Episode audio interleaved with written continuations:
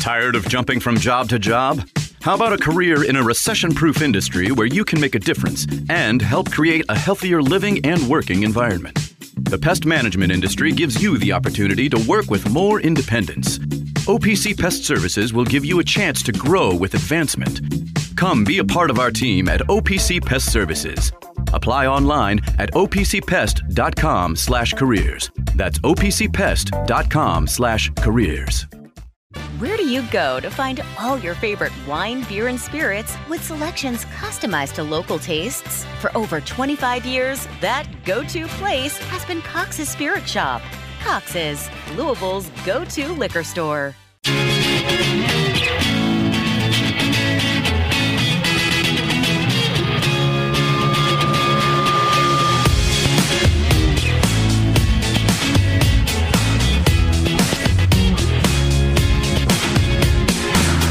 You're listening to Rabaut and Co. here on ESPN 680 and 1057. Now, here's Louis Rabaut. Ah, it's a Monday reaction edition of Rabaut and Co. live from my uh, old bedroom in my parents' house. How about that? It's Louis Rabaut hanging out with you, Zach Cantrell.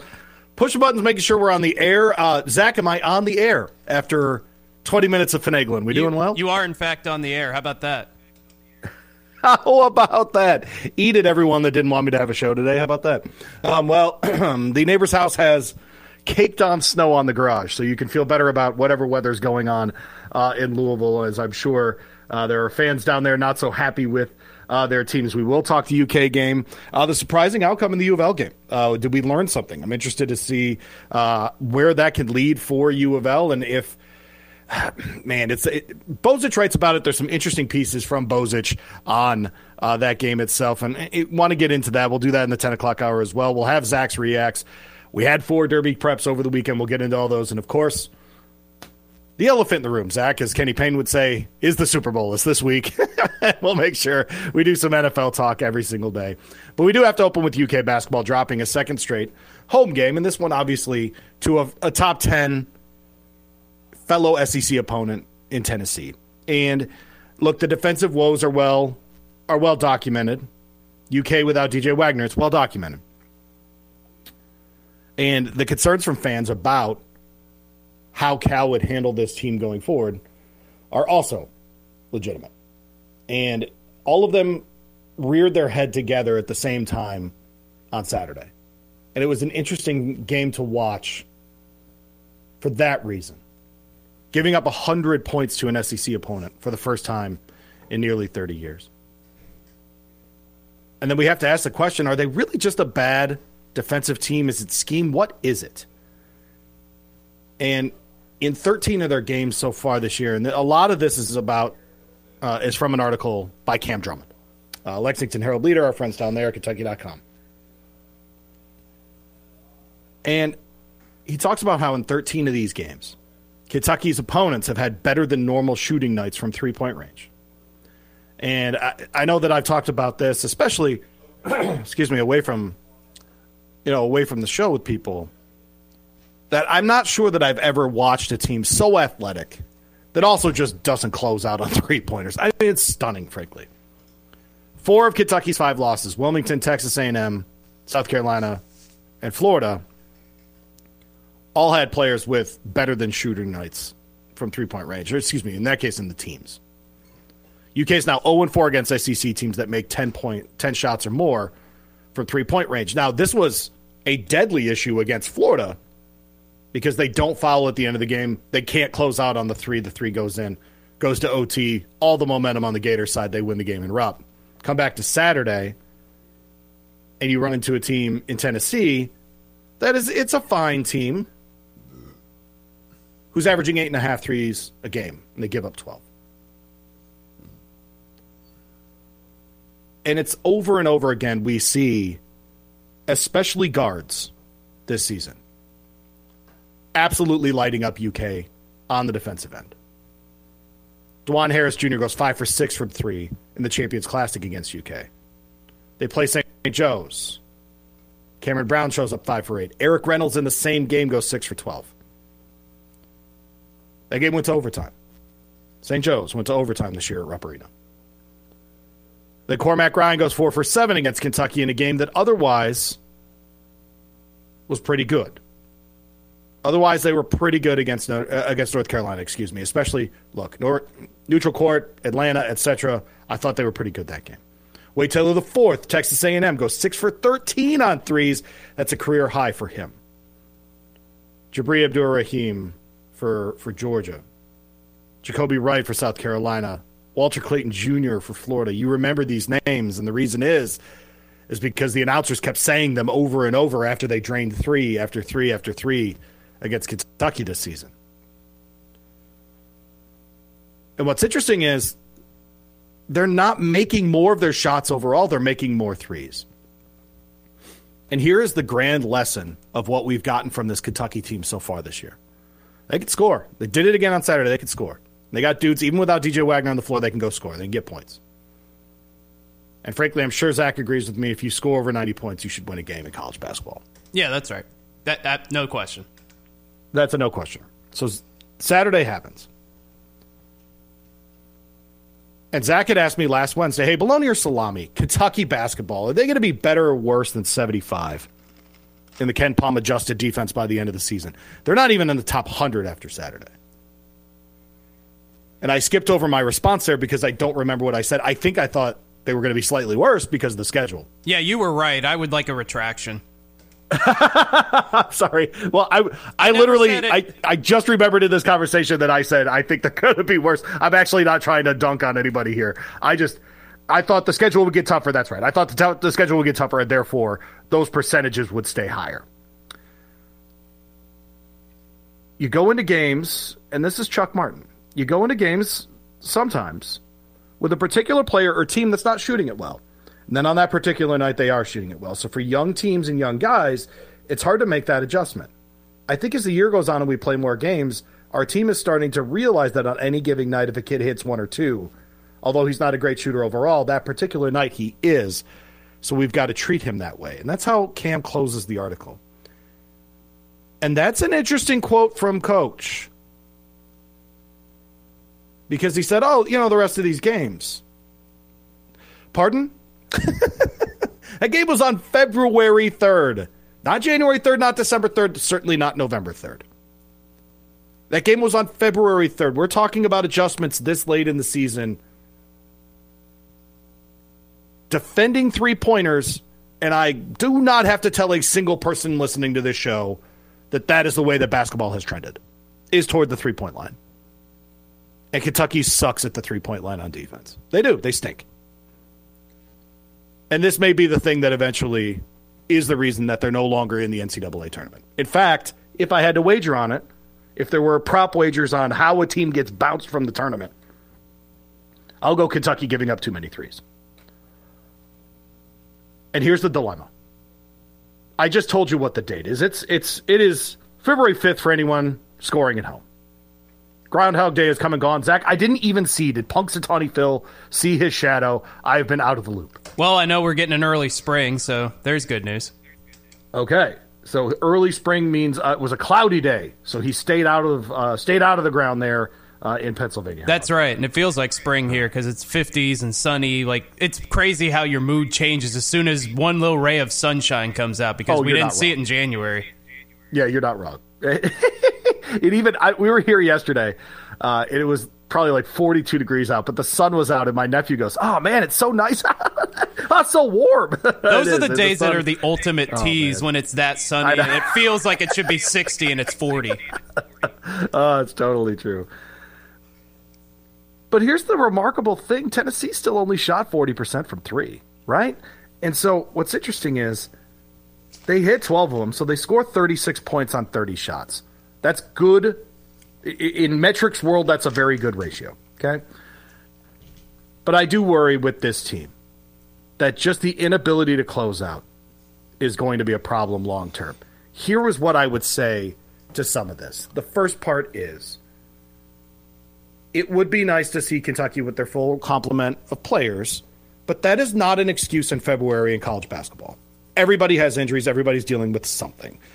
Academic stuff, suspensions, whatever. People are dealing with things on their rosters no different than what Kentucky's dealing with. Now, if you wanted to say, look, man, they're it's DJ Wagner, it's their starting point guard, I would hear that argument. I would listen to that. And they're not as good without him. We're in a very strange spot there. Where the Cason Wallace conversation that we had last year, that I continue to reference this year, about him needing to be the guy, not Sahvir Wheeler, has become a much more interest. It's a much more interesting conversation, and it is much more complicated than I thought it was. Because I think if you watch this team, you think, oh, we need more Rob Dillingham. Oh, Reed Sheppard needs to be that guy. Oh, Antonio Reeves needs to be that guy. And that's my question today, Zach. Maybe that's not it. Maybe that's not it. Maybe those aren't the guys. Maybe they are on the offensive end, sure. But who's going to captain up? Who's going to be the man on defense? What if that is DJ Wagner? What if it's him? What if he's the guy? What if he is the missing link? What if he is the the old straw stirring the drink?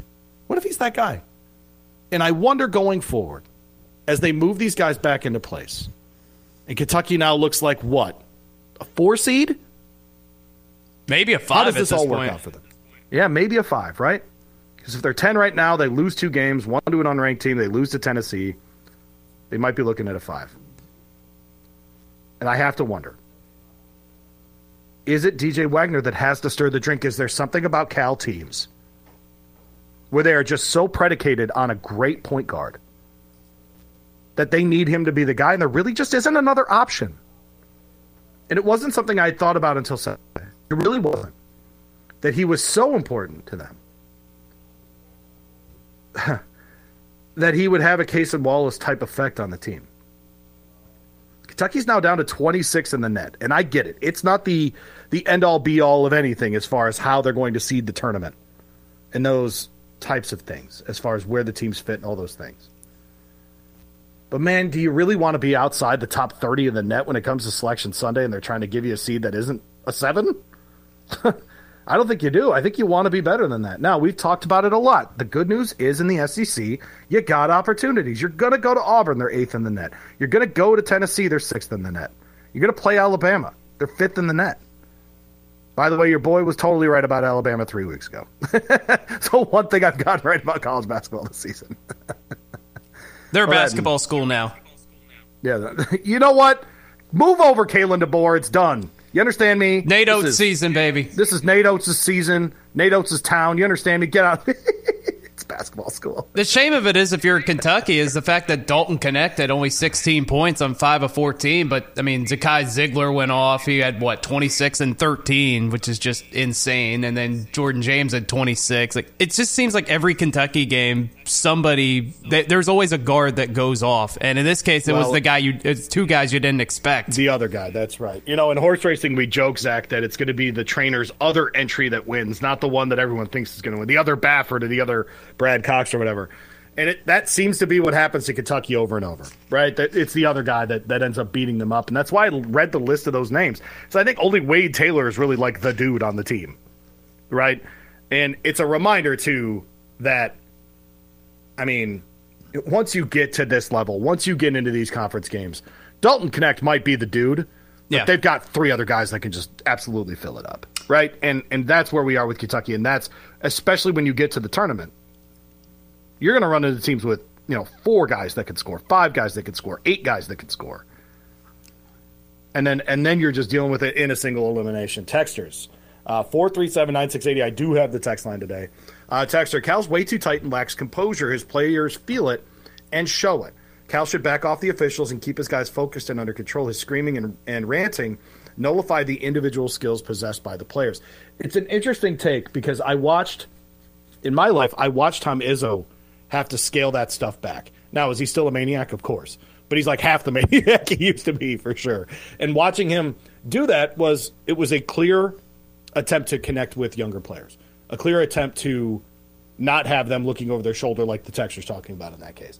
I don't know, man. Um, texture, is there any chance you could talk Dan into doing a guest segment on what's wrong with UK basketball? I, am to tell you about that tomorrow. Don't you worry about Dan. I'll tell you about that tomorrow.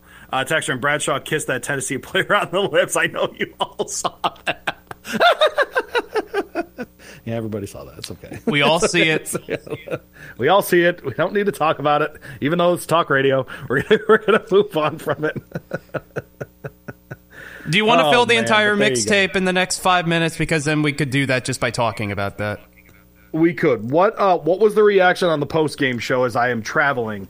Um, what were callers like? I know I know what Gandolfo said. I know that. Mm-hmm. Yeah. What what did the callers say on Saturday? Oh, they're done with Cal. They're absolutely furious because this team, three straight games, has given up 94 or more points, and that- it's the first time I think they've ever done that at Rupp Arena. And it just seems to be the same Calipari teams as far as their lack of intensity defensively. I don't know if it's the scheme, don't know what it is, but it's clear. The, the other thing that was clear is DJ Wagner probably is the captain of this team, and you wouldn't have thought that coming in. But the thing that got me was where where was Tre Mitchell? What's happened to him these last three or four games? He's been completely non-existent, and we've talked about him being one of the most valuable players on the team. And I couldn't tell you if he played Saturday night because he did as much as I did, and Onyenso did little. Bradshaw did little.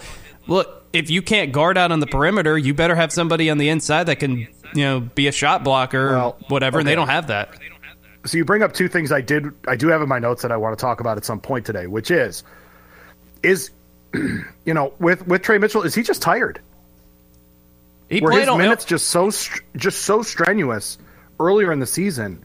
He's just got tired legs right now. Yeah, he played. Everybody 24 else minutes. is getting Yeah, everybody else is getting games off, and everybody else is getting this. Tre Mitchell isn't. that guy plays every damn game, right? And and lots of minutes.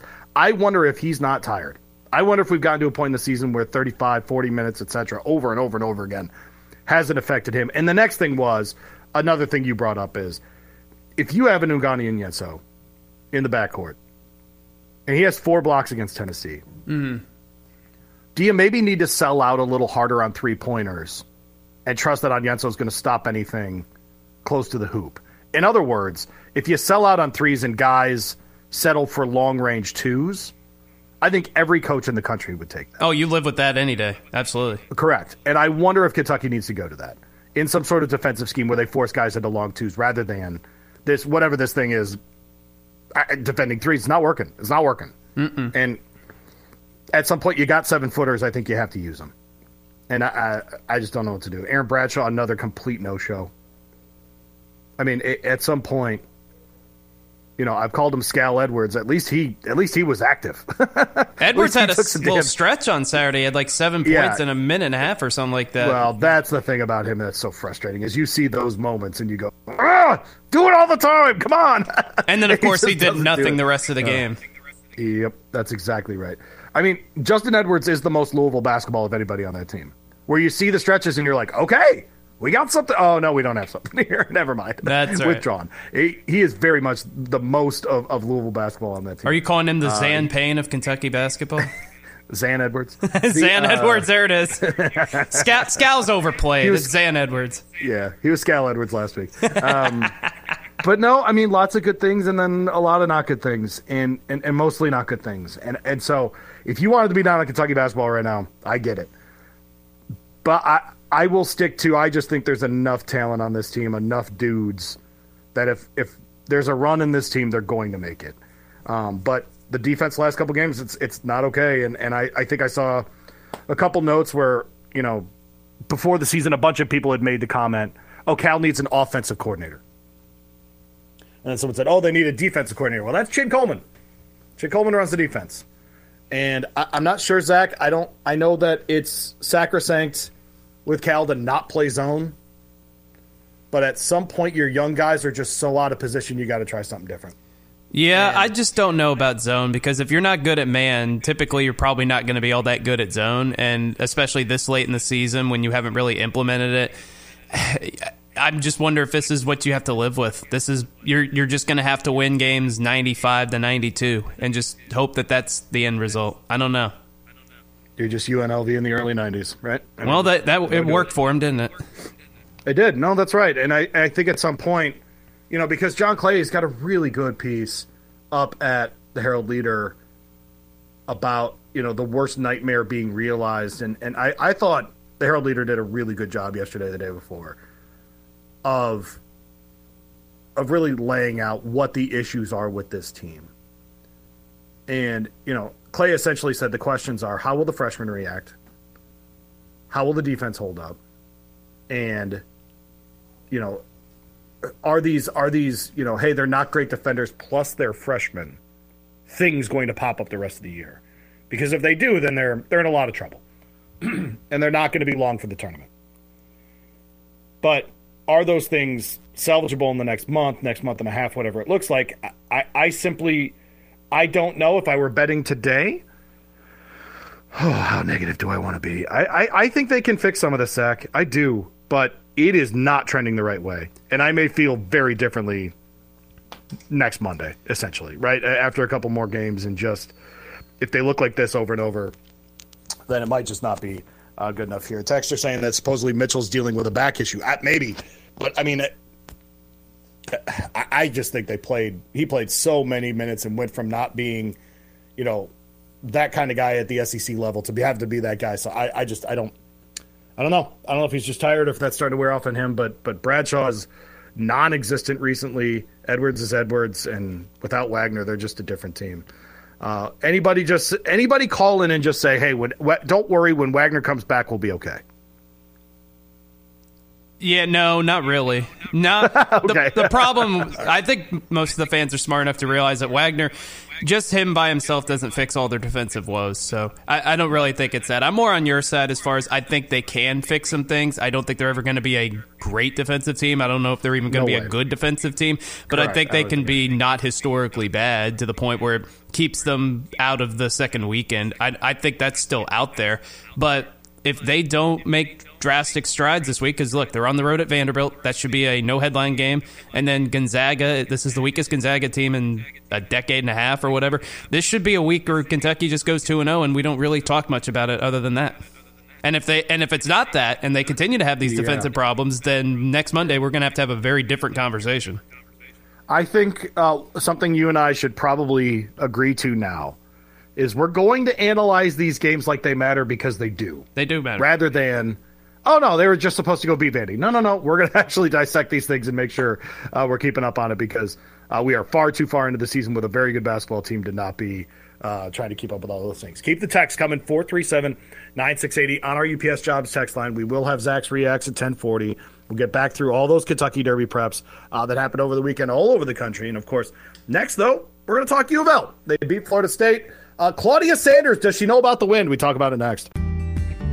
Taking care of your family isn't always easy, so we make sure getting care when you need it is. With Baptist Health Urgent and Virtual Care, we bring you more options and greater convenience too. With video visits available 24 7 and online check in through MyChart for in person visits. To check in online or to set up a video visit, go to baptisthealth.com slash care anywhere. Time to replace your heating and air system, we know people want options. That's why you'll always get a free second opinion with BJ Heating and Cooling. Plus, for a limited time, get 0% financing for 60 months on a new Bryant system. Call the experts you can trust at BJ Heating and Cooling. You are listening to Rabaut and Co. here on ESPN 680 1057. Now, here's Louis Rabaut. All right, welcome back in. 10 o'clock hour here on a Monday. We'll get you through the week, 10 to noon here, Monday through Friday, ESPN 680 1057. I am Louis Rabaut. This is Rabaut and Co. at Radio Louie on Twitter. You can find the station at ESPN 680 on Twitter as well if you want to go find us and follow us there. Reminders of programming going on uh, at the station as well. Just a ton of great stuff leading into uh, the weekend. Of course, the Super Bowl on Sunday. We'll have Louisville, uh, Louisville women's basketball tonight uh, against NC State.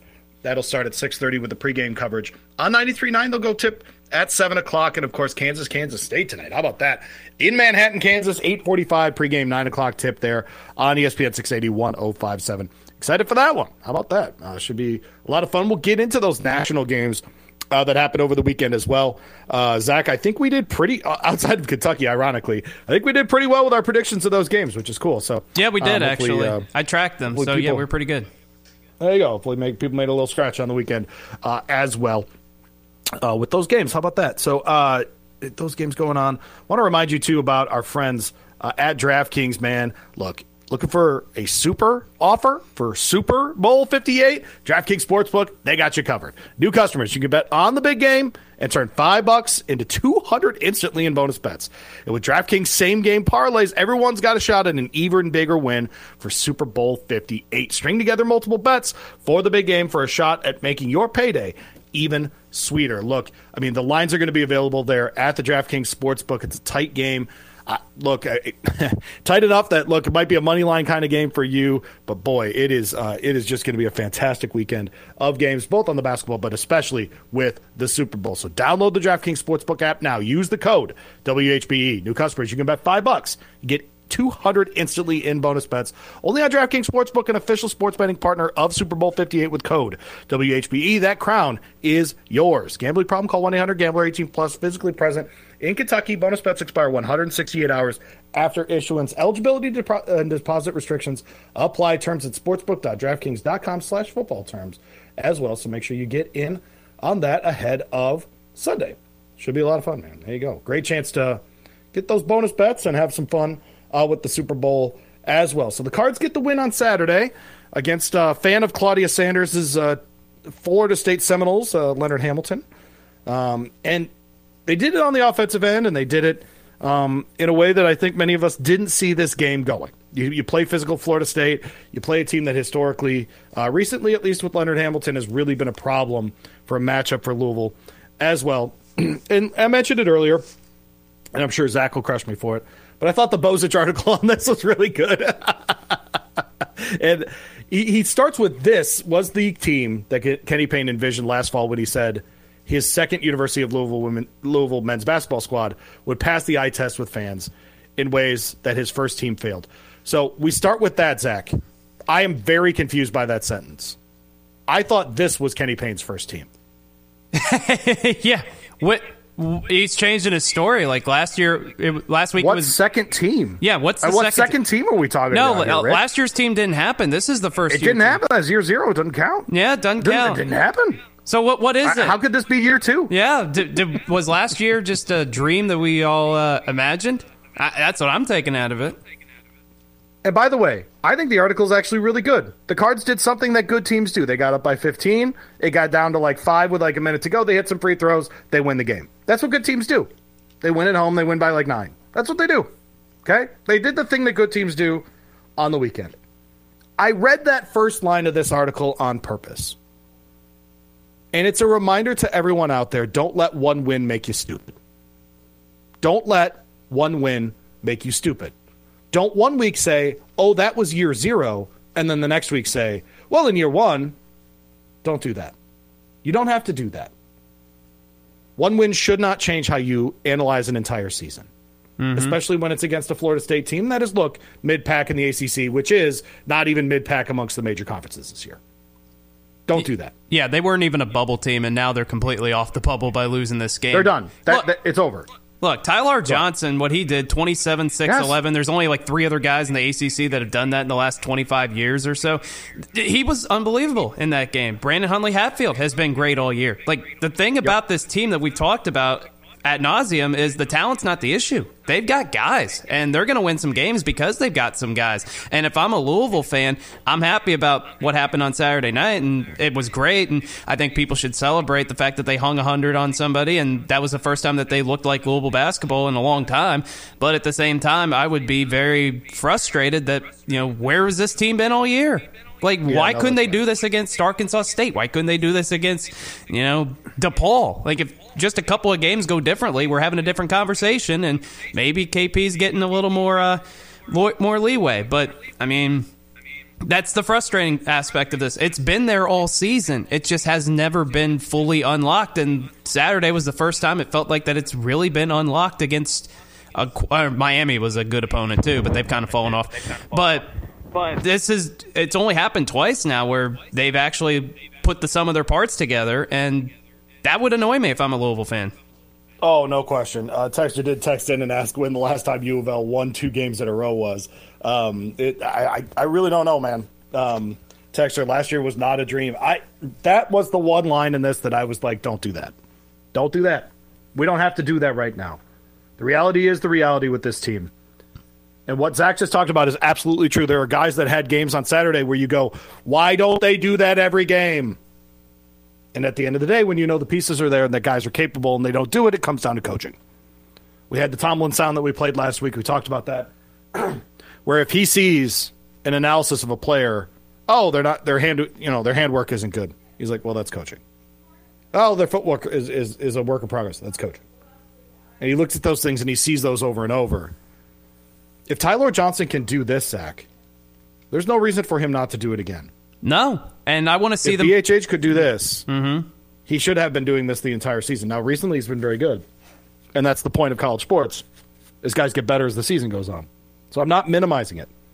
I actually feel good for BHH. I think that that guy, that's a guy who is, if you made a stereotype about AAU, about people telling you how great you are, about everything else, about being the tallest kid early in your life, about always being told you're the best player on the team and you're a five star kid and you're from Tennessee, so you go to Tennessee and it doesn't work, and you get here and your team goes four and twenty eight.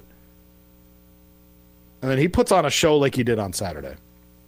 It reminds everyone that he can do it. Mm-hmm.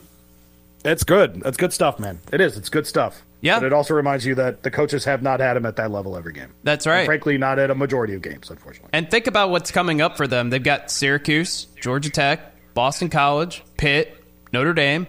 These are all winnable games. These are opportunities for them to, you know, stockpile a couple wins. And we talked about this after the Miami game. Is this going to be something that they can build off of, or was it going to be a one off? And it looked like it was going to be a one off. And we saw them put it together again against Florida State. Let's see if they can string a couple of games together. And it's not going to change the conversation as far as who the head coach next year is going to be, but it's some positive momentum that they can take into next season. Where you know if you finish the season relatively decent, and outside of at Duke, there isn't a game that I see on that schedule that I would just say they have absolutely no chance at winning. The the back half of the ACC schedule is manageable. So can we see them put this together for two, three, four games? Because that's the next step. And we can't just describe this as a one off and you played great once. Like, no, you're Louisville. You're supposed to do this repeatedly. That's right.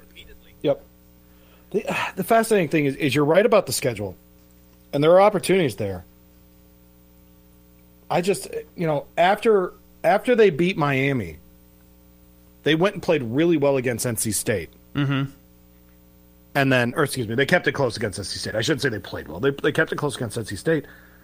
They they lost six in a row. Yeah. Right. I mean, and, and so to me, you know, I, I get it. The schedule that was the meat of the schedule, if you will. But do we look at this now? If they were not four and twenty eight last year, and currently seven and fifteen, would we look at the last two games, for example, Zach, going to Clemson, making it a rock fight in the second half?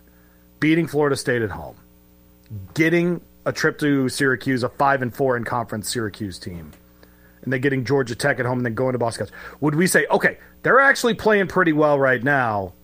Let's see what they can do in the next three, four games when, you know, including Notre Dame into that group.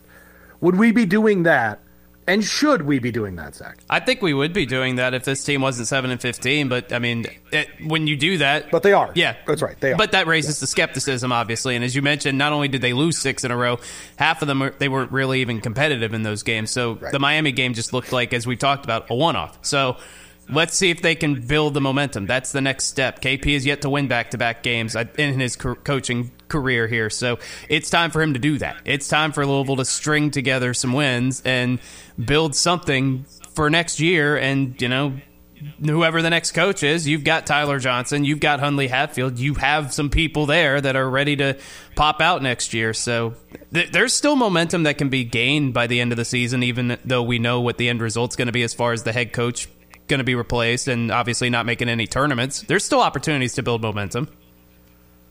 Texter, I'm happy we won the game, but please no more wins. I need the the Kenny nerds to shut up. I, I don't see many of the the Kenny nerds anymore, but I have a very select following on social media I saw a who few I actually look at on the Cardinal side. Oh yeah, I'm sure. No, no, I'm sure. I'm positive that's true. We told you months ago. That's because they're Kenny Payne people, not Louisville people. It's okay. It's okay to say. Um, yeah, you know the the confounding thing and the most difficult thing about the difference between pro and college, Zach, is if you're bad in college, they don't give you the top pick in the draft. You're just bad, right? Yeah, and right. so you're right about the end of the season here for Louisville. It isn't as though you know this entire group is coming back. So the momentum of how they play together and what that looks like the rest of the season maybe isn't the most important thing, but you also don't just want this thing to bottom out. I mean, what am I saying? Of course, it's bottom. It's already bottomed out like Yeah, ten what am I times over. yeah, I think we're we're past that talk that conversation. yeah. Trying to do positive radios. we are doing positive radio. We just we just talked about Louisville being good for the last ten minutes. We're doing positive radio. How about that? I know, I know. I, I just all right. So let's do it. Let's do the thought experiment because I think this is worth doing. Reminder: the guy in charge at Louisville is a man named Josh Heird. He worked for a guy and mentioned him in his introductory press conference as a massive influence on how he does things. In Tom Jurich, who brought back a Steve Kragthorpe that clearly was never going to get it turned around. What does it look like the rest of the year for Kenny Payne to keep the job? I don't think that exists. It's over. If they win out, if they win out, he doesn't keep the job. Well, if, yeah, if they went out, I, that then yeah, but I don't even entertain that as a possibility. You think they're going to win? what I'm at- saying, but what I'm saying. Zach, is if if what is the threshold? Is it legitimately like we're at a point where they have to just win all of their freaking games? Yeah, we're at that. That might be it, right? That's it. I think we're at that point. That's even to start the conversation. That it doesn't even guarantee that it's going to happen. But if they went out, then maybe we even have a conversation. If they, if they don't win out, then no. Can you imagine in a normal year with with Louisville basketball, a Jim Boeheimless Syracuse, a bum Georgia Tech, a bum BC, a bum Pitt, a bum Notre Dame, then you go to Cameron, a bum Syracuse, a bum Vatech, and a bum BC, all three at home to close the season. I mean, we'd be talking about go win every game except for Duke, and let's try to make that a 50-50. Yeah. in any normal season, You're In winning any normal. That's season. right. You got an opportunity to build momentum going to the tournament. You win eight of your last nine, if not nine out of nine. Oh, 'cause you got seeding in the Duke. in the Yeah. conference tournament. Oh, we'd be talking about all of it. Sure. And instead, we're talking about what is the threshold for keeping the job. Yep. And I, I don't know. I, I might be slightly lower than all of the rest of the games, just because I really do think Heird is a is a Jurich guy in You- that way in this in this manner.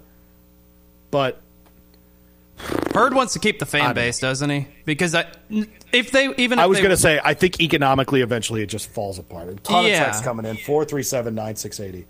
Um, uh, why not go back to when John started at Kentucky?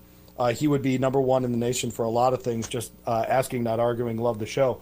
Oh, I, I, if if that's a question about about Calipari and his numbers and those things, and his coaching. uh, Boy, L- let me come back to that in a second. I will keep that. Uh, Texter, I feel like this is the most predictable season for both teams, for UK and U of L. UK uh, would have some success. The hype machine would start rolling, and they would ignore all the warts on the team, and then it would crash, and the fans would be pissed with an early exit likely in March. U of L would have a talent upgrade, make uh, making the lack of coaching even more obvious. U of L will make a coaching change uh, to hopefully turn it around. What UK does not have uh, is the ability to stop that trend. Interesting text. Um, you know, I did get a bunch of texts at the beginning of the season warning me not to buy in on UK. Those people are probably rubbing their hands together right now. Uh, texter, we have people to pop out next year. Uh, mark that. There you Yeah, go. I did say that. You're right. Um, texter, most of these guys won't be here next year. That's positive enough. That's enough positive radio. Louis, no, don't even speak it. It's like Candyman. Ke- Uh, Kenny's gonna pop up and take another year. Yeah, no, I know. Yeah, I, I know. yeah. Don't don't put, Um, don't put that evil on me, Ricky Bobby.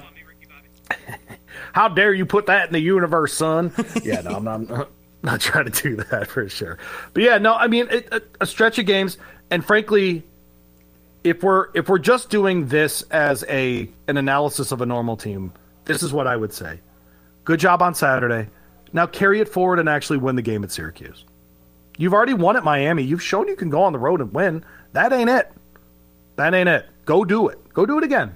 Go beat Syracuse. Go play in that weird arena and go, you know, in front of 35,000 empty seats. Go do it. that's what that's what you should go do the other day. But um is there anything from this Bozich piece that I did not get to uh, that I wanted? I just thought the opening there, don't let one don't let one game make you stupid. That's all I would say to close the segment. Um, on the other end, we'll have Zach's reacts. I actually have no idea what it's about. I would assume it's about Kentucky basketball, but we'll see. Um, and uh, we will get into the Derby preps. Uh, we will start our Super Bowl chatter um, in this way. Interested with some of the off the field distractions now for Pat Mahomes. If Zach thinks any of that will be a distraction come Sunday, we'll talk about all of it next here on Rabaut Co. ESPN 680 1057. Tired of jumping from job to job? How about a career in a recession proof industry where you can make a difference and help create a healthier living and working environment? The pest management industry gives you the opportunity to work with more independence. OPC Pest Services will give you a chance to grow with advancement. Come be a part of our team at OPC Pest Services. Apply online at opcpest.com slash careers. That's opcpest.com slash careers. Where do you go to find all your favorite wine, beer, and spirits with selections customized to local tastes? For over 25 years, that go to place has been Cox's Spirit Shop. Cox's, Louisville's go to liquor store.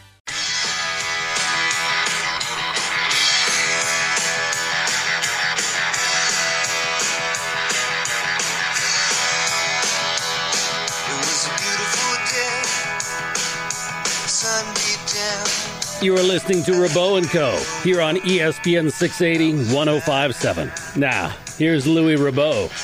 Ah, somewhere Mike Gandolfo is listening and adoring this music. It's Rabaut and Co. here. ESPN 680 1057. Uh, live from a bedroom in Michigan. Uh, I am Louis Rabaut at Radio Louie on Twitter. Find the station at ESPN 680 as well. Uh, texter texted in. It's time to get rid of those lifetime contracts, right? Yeah, well, yeah, no, it's uh Oh, Mitch Barnhart. He, he loves a certain way of doing things, but uh, let's not waste any more time. It's time for Zach's Reacts. It's time for Zach's Reacts on Rabaut and Co.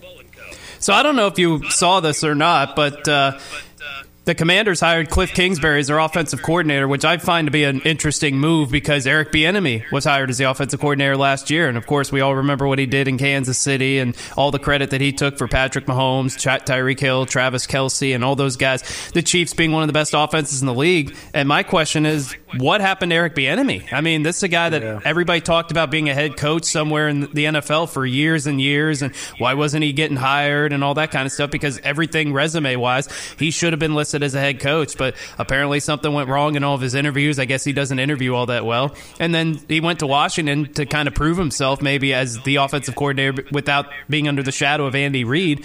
And you saw what happened when he went to Washington, where Sam Howell had some good numbers, but he got sacked a ton, and the Commanders ended up firing Ron Rivera, and they weren't very good.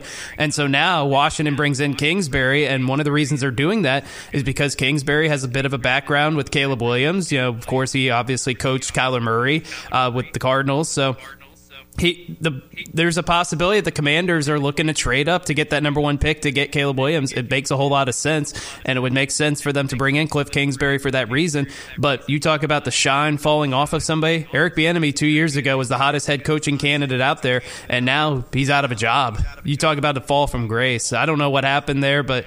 I found that a little fascinating to see. You know, it impacts the NFL draft. It impacts Eric Bieniemy's coaching career. Look, and did he take too much credit for Patrick Mahomes being Patrick Mahomes? I think the answer is starting to show that that is yes. And Andy Reid is obviously the guy. So a lot of moving parts, and we're going to have a lot of moving parts as we get toward the NFL draft. And I'm assuming the Bears are going to trade that pick. So the Commanders, we'll see if they go from number two to number one and end up just taking Caleb Williams. Because if he does, then this move makes a whole lot of sense. But I remember as well when Kingsbury, got, Kingsbury fi- fired, and he was talking about, you know, I'm just going to go to Thailand or whatever and never be, come back. Like, well, he was at USC last year, and now he's with Washington. So, I mean, you get fired with that kind of money, I probably would have gone out of the country too. But that that, that just shows coaches want to coach. So. Underrated story. I, you know, there wasn't really anything that jumped off the page, so I figured I'd go a little under the radar for you. How about that? All right, so hang on. So why? What was the official narrative around Bieniemy leaving Kansas City? So Bieniemy left because he wanted to go prove himself outside of Andy Reid, and I think there was a lot of skepticism that Andy Reid actually calls the plays. Bieniemy just happened to hold the title as offensive coordinator, so he went to Washington to kind of be the guy. And this year, Washington's offense was. Blah. I mean, Sam Howell was fine. I think he was second or third in the league in passing yards, but they couldn't run the ball, and they obviously are picking number two for a reason. What percentage of this do you think is Bieniemy, and what percentage is just how bad the Commanders are right now? I would probably still say it's like 20% Bieniemy and 80% commanders being a mess. And they're still a mess, even with uh, Josh Harris, even without Snyder. There's still a lot of things about that organization that need to have a total uh, facelift. What do you think is his? I mean, the, the NFL loves two things: copycatting and retreads. Uh, does That's Eric right. Get another job? My guess is you'll say yes. Uh, what kind of job do you think he has? Yeah, I'm sure he'll get a job. I think he'll get like I don't know a quarterback coach or running back coach because he was a former running back, maybe an offensive quality control guy or something like that. I'm sure he's going to get hired again because he does still have that background in Kansas City. As we've talked about, I don't know how much of it was him, how much of it was Reid, but he's going to get credit for that, and I think somebody's going to hire him. I mean, there are far less accomplished coordinators that bounce around the league that get more jobs, so I think he'll get another one. All right, so uh, end of the first hour segment. We usually get a shorter one here. We usually do um, different kinds of topics after Zach's reacts. The Pro Bowl yesterday. How much did you watch? Be honest. Not a, not a second. Okay. Now I put it on Twitter, and it was it, I was surprised at how much people voted this way. But I put up what's better, the previous Pro Bowl game or dodgeball with a bunch of NFL players, and the dodgeball won two to one. What says Zach? What says Zach Cantrell? I would still go with the old game because it actually resembles somewhat resembles professional football. Like I could just flip on ESPN the Ocho and watch dodgeball if I wanted to do that. Yeah, I, I I'm with you on that one. Um, are we at a point where that version of the All Star game needs to just go away? Yeah, it's not coming back. I mean, hopefully this doesn't turn into what football is in about 50 years or it's flag football. I, I don't see that happening, but we're starting to see less contact and more things get called. So look, it's not coming back. And I don't blame the NFL. I don't blame the players for not wanting to play in a meaningless game and risk an actual injury because then that's just a total disaster for a game that means nothing. Okay. Yeah. I'm I am interested in that because obviously there's money in it, right? Otherwise they wouldn't do it. Sure. Right? Obviously they could sell ads. It's still the NFL. They could still, you know, get advertisers interested in it, and so there's still obviously some kind of market for it, obviously. Uh, and it's still the time of year where people want football on Sundays, right? Of course. I didn't know what to do with about to go myself yesterday because there was no football on. Eh? Well, a little little basketball at at the Kohl Center. Why not? Right? Yeah, oh, I wa- Little yeah, I watched that game. Purdue, right? Yeah, that was a great game. there you go. Well, was a great game. That was a great game. A great weekend of college basketball. We'll get into that in the eleven o'clock hour uh, with some other things. Uh, let's do more NFL here. Uh, you mentioned Cliff uh, Kingsbury. Joe Whitt Jr. is taking the DC job Mm-hmm. um, with the Commanders. Uh, Look, at the end of the day, the NFL is about players. Obviously, the coaches matter in a very serious way, but at the end of the day, it's about players. How long until the Commanders are a player again in the NFC East? What a brutal division to be in. Yeah, because you're stuck with the Cowboys, you're stuck with the Eagles, and then the Giants popped up last year and kind of went back this year. I don't really know what to expect with the Commanders because there are some organizations that you just don't think are going to be good, and then in a year or two they are. Like the Bengals weren't very good for a long time, and then they draft Joe Burrow, and look at them now. They're one of the most stable organizations in the league. So it, all it takes is to draft the right guy, and we're having a completely different conversation. My guess is it's probably going to be another three or four years because there's just so much scar tissue left from the Dan Snyder era that they have to get to be able to overcome. So I, I would say it takes a couple years still. Yeah, I think that's right. Dan Quinn is a better coach than he's getting credit for. Yes. I think he, he took the Falcons to the Super Bowl, and I know what happened in Right. that Super Bowl, but he still got there. Yeah, I, I think he's a better coach than people want to admit. I, I think he's. I don't know if he'll get dudes there, but I don't hate this coaching staff. And frankly, if they get any kind of talent around there, I think they'll be at least a respectable team. You know, seven and 10, 8 and nine kind of team next year. Well, people don't like the move because it's so anti what teams are doing now. They want to hire younger, offensive minded guys, yep, and he's an older right. defensive guy. You're right. Where do you fall on it? Was it a good hire? I think it's a good hire. I wouldn't say it's an A plus hire, and it's still interesting that he got a job where Bill Belichick and Mike Vrabel and guys that have been a little more accomplished haven't. But I'm fine with it. Also, does a Cliff you know, bringing in a Kingsbury and his version of offense does that offset the non-hire of a young head coach? I think so. I think so. I do too. I, that's where to me, if someone had that criticism, I would I would say, well, he just hired Kingsbury, and that guy go, he's, he's a Texas Tech disciple, right? I mean, it's not like he's not he wasn't at Nebraska in the '80s, right? you know, so I just um, Kingsbury's yeah, a I great think he offsets a coordinator. lot, frankly. Yeah, he's a great coordinator that is always going to have the fact that he coached Patrick Mahomes and never got to a bowl game on his record. But then again, he's not being asked to be the head coach. If you're just talking about offensive minds, then yeah, I think he's a good one. All right. Uh, speaking of Pat Mahomes, his dad gets arrested. Uh, oh, was this two nights ago now, or um, or what have you? But I believe doesn't so. matter. Uh, for Yeah. DWI, uh, you know, released from Smith County Jail on Sunday afternoon. It's a third degree felony. Carries up to ten years in prison. How about that? Yeah, because it's his Um, third. so- yeah, so uh, obviously an issue for him. I, you know, I got a text on the text line about this, and and people who are, um, sympath- you know, sympathetic to Mr. Mahomes as far as you know needing to get help and those kinds of things, and um, I, I I am also sympathetic to that. Is this the kind of thing that can be a distraction to Pat Mahomes, or is this? Unfortunately, kind of old hat with his dad having had a couple of these, and it's just Super Bowl week, so there's already enough distraction. He's probably not going to notice. Yeah, not to mention the fact that his brother got accused of groping a girl in a bar. So, I mean, the, his family has had some prior stuff happen, and it doesn't seem to affect him on the field. So, I mean, I know this is his dad and everything, and he's meant talking about jail time and everything, but no, I, I, I think once he gets on the field, he'll be fine. I don't think that's going to be a problem. I think, if anything, the field might be the best place for him to be. So, I don't think this is going to bother him. If he plays poorly, it's not going to be because of this. It's going to be because San Francisco's defense does something. Yeah, I think that's probably right. And so, um, yeah, 54 years old, third DUI. Um, do people remember that he was he was a pretty good major league pitcher? I think they know now. I don't think they remembered Yeah. before Patrick showed up.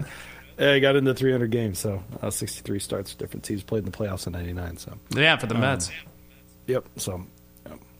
yeah, I hate seeing those kinds of stories, and you know, I, part of me, part of me, and, and I don't, I don't ever go this far, but part of me is like, hey, we don't need to, we don't need to post this, we don't need to print this, but the the other side of me is like, we absolutely need to pre- print this, right? Because you know, this is it's absolutely news, it's absolutely a distraction for Pat Mahomes and for um, his prep during uh, Super Bowl week. All right, uh, You don't want to, Uh, has anything- no, that's right. That's exactly right. Um, all right, so uh, Super Bowl feelings today. Zach Cantrell, has anything changed, or are we still just uh, riding the, the Mahomes train until it uh, runs out of coal? Uh, I don't know. I'm I'm considering it because Ooh. San Francisco might have the best all around team. They've got a Christian McCaffrey, and I do think the 49ers won't make the mistake that the Ravens did as far as I think the 49ers will just line up and run Christian McCaffrey 30 times if they have to because we saw James Cook and the Bills rush for what 182 yards against him in the divisional game. So I think Kyle Shanahan's keeping that in the back of his mind. I think when you look at that defense, especially the defensive line, Kansas City's offensive line has been good in the postseason. They weren't particularly great in the regular season, so maybe they can get after him a little bit. And remember, when they played in the Super Bowl a couple years ago, they intercepted Mahomes twice. Now, Mahomes did throw three touchdowns and ultimately led him back to win the game, but you could make the argument the 49ers have the best all around roster in the NFL, and that was the thing that people had talked about all season. So I'm I, I'm probably still leaning toward betting Mahomes, but the 49ers roster makes me a little bit nervous if I'm betting on Mahomes to win that game. I, I could easily see San Francisco just having the better all around team because we've seen this before where.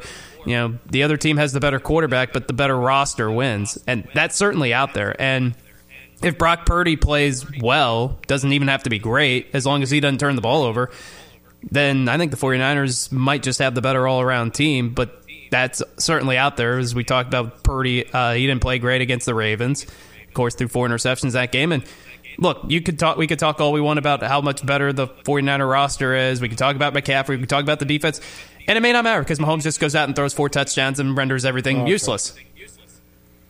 Yeah, I, you know, the other part I was thinking about with this game is in my mind trying to figure out is there a chance San Francisco has played two playoff games, won both, and only played one good half of football? Oh no, I think that's certainly true. Still won their games, and maybe they actually put a complete game together in the Super Bowl and actually win one, right? Yeah. and and I, it, that's the only thing in my mind that's a holdup right now is they just beat the Packers and the Lions playing C minus football. What if they actually play like B plus A minus football against the Chiefs? Can they win the game that way? I think they can. Um, Especially like you, their like You defense. just, uh, like, yeah, like you just talked about, uh, especially on defense.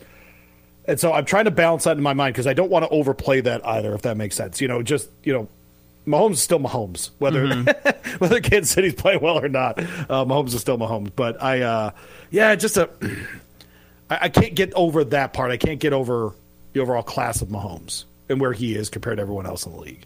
And and I think even on Monday of Super Bowl week, we'll see where I'm at on Friday. But I'm leaning toward you know depending on Mahomes and, and that group rather than watching San Francisco actually put it together for an entire game when they haven't yeah. for a couple of weeks. Yeah, that defense giving up 52 points in two playoff games. They haven't necessarily been all that great, and you have to strike the balance between okay, we're just kind of waiting for them to play a complete game versus maybe this is who they actually are. Maybe their defense really isn't all that great in the postseason, and for whatever reason, that just hasn't they haven't been able to put it together. But I mean, there is a recent example of a quarterback just going off and the overall better roster winning, and that was the Eagles against the Patriots when Brady threw for 500 yards and the Eagles won because their roster was better. There you go. Uh, a reminder as we close up our uh, number one, we'll get into hour number two. Excuse me, hour uh, zero. We'll get into hour one next. Uh, here on Rabaut and Co. ESPN 680 1057. Want to remind you about our friends at DraftKings. And if you are looking for a super offer for Super Bowl 58, DraftKings Sportsbook, they've got you covered. New customers, you can bet on the big game and turn five bucks into 200 instantly in bonus bets.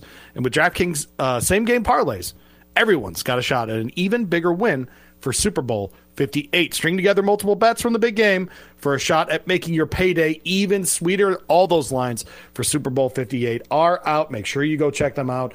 Money lines, all those parlays uh, the coin flip, all those things that you want to bet on. They've got them all there at DraftKings Sportsbook. So download the app now. Use the code WHPE. New customers can bet just five bucks to get 200 instantly in bonus bets. Only on DraftKings Sportsbook, an official sports betting partner of Super Bowl 58 with code WHPE. The crown is yours. Gambling problem? Call 1-800-GAMBLER. 18 plus. Physically present in Kentucky. Bonus bets expire 168 hours after issuance. Eligibility to deposit restrictions apply. Terms at sportsbook.draftkings.com slash football terms. 11 o'clock hour. We do it next year. Rabaut & Co. ESPN 680 1057.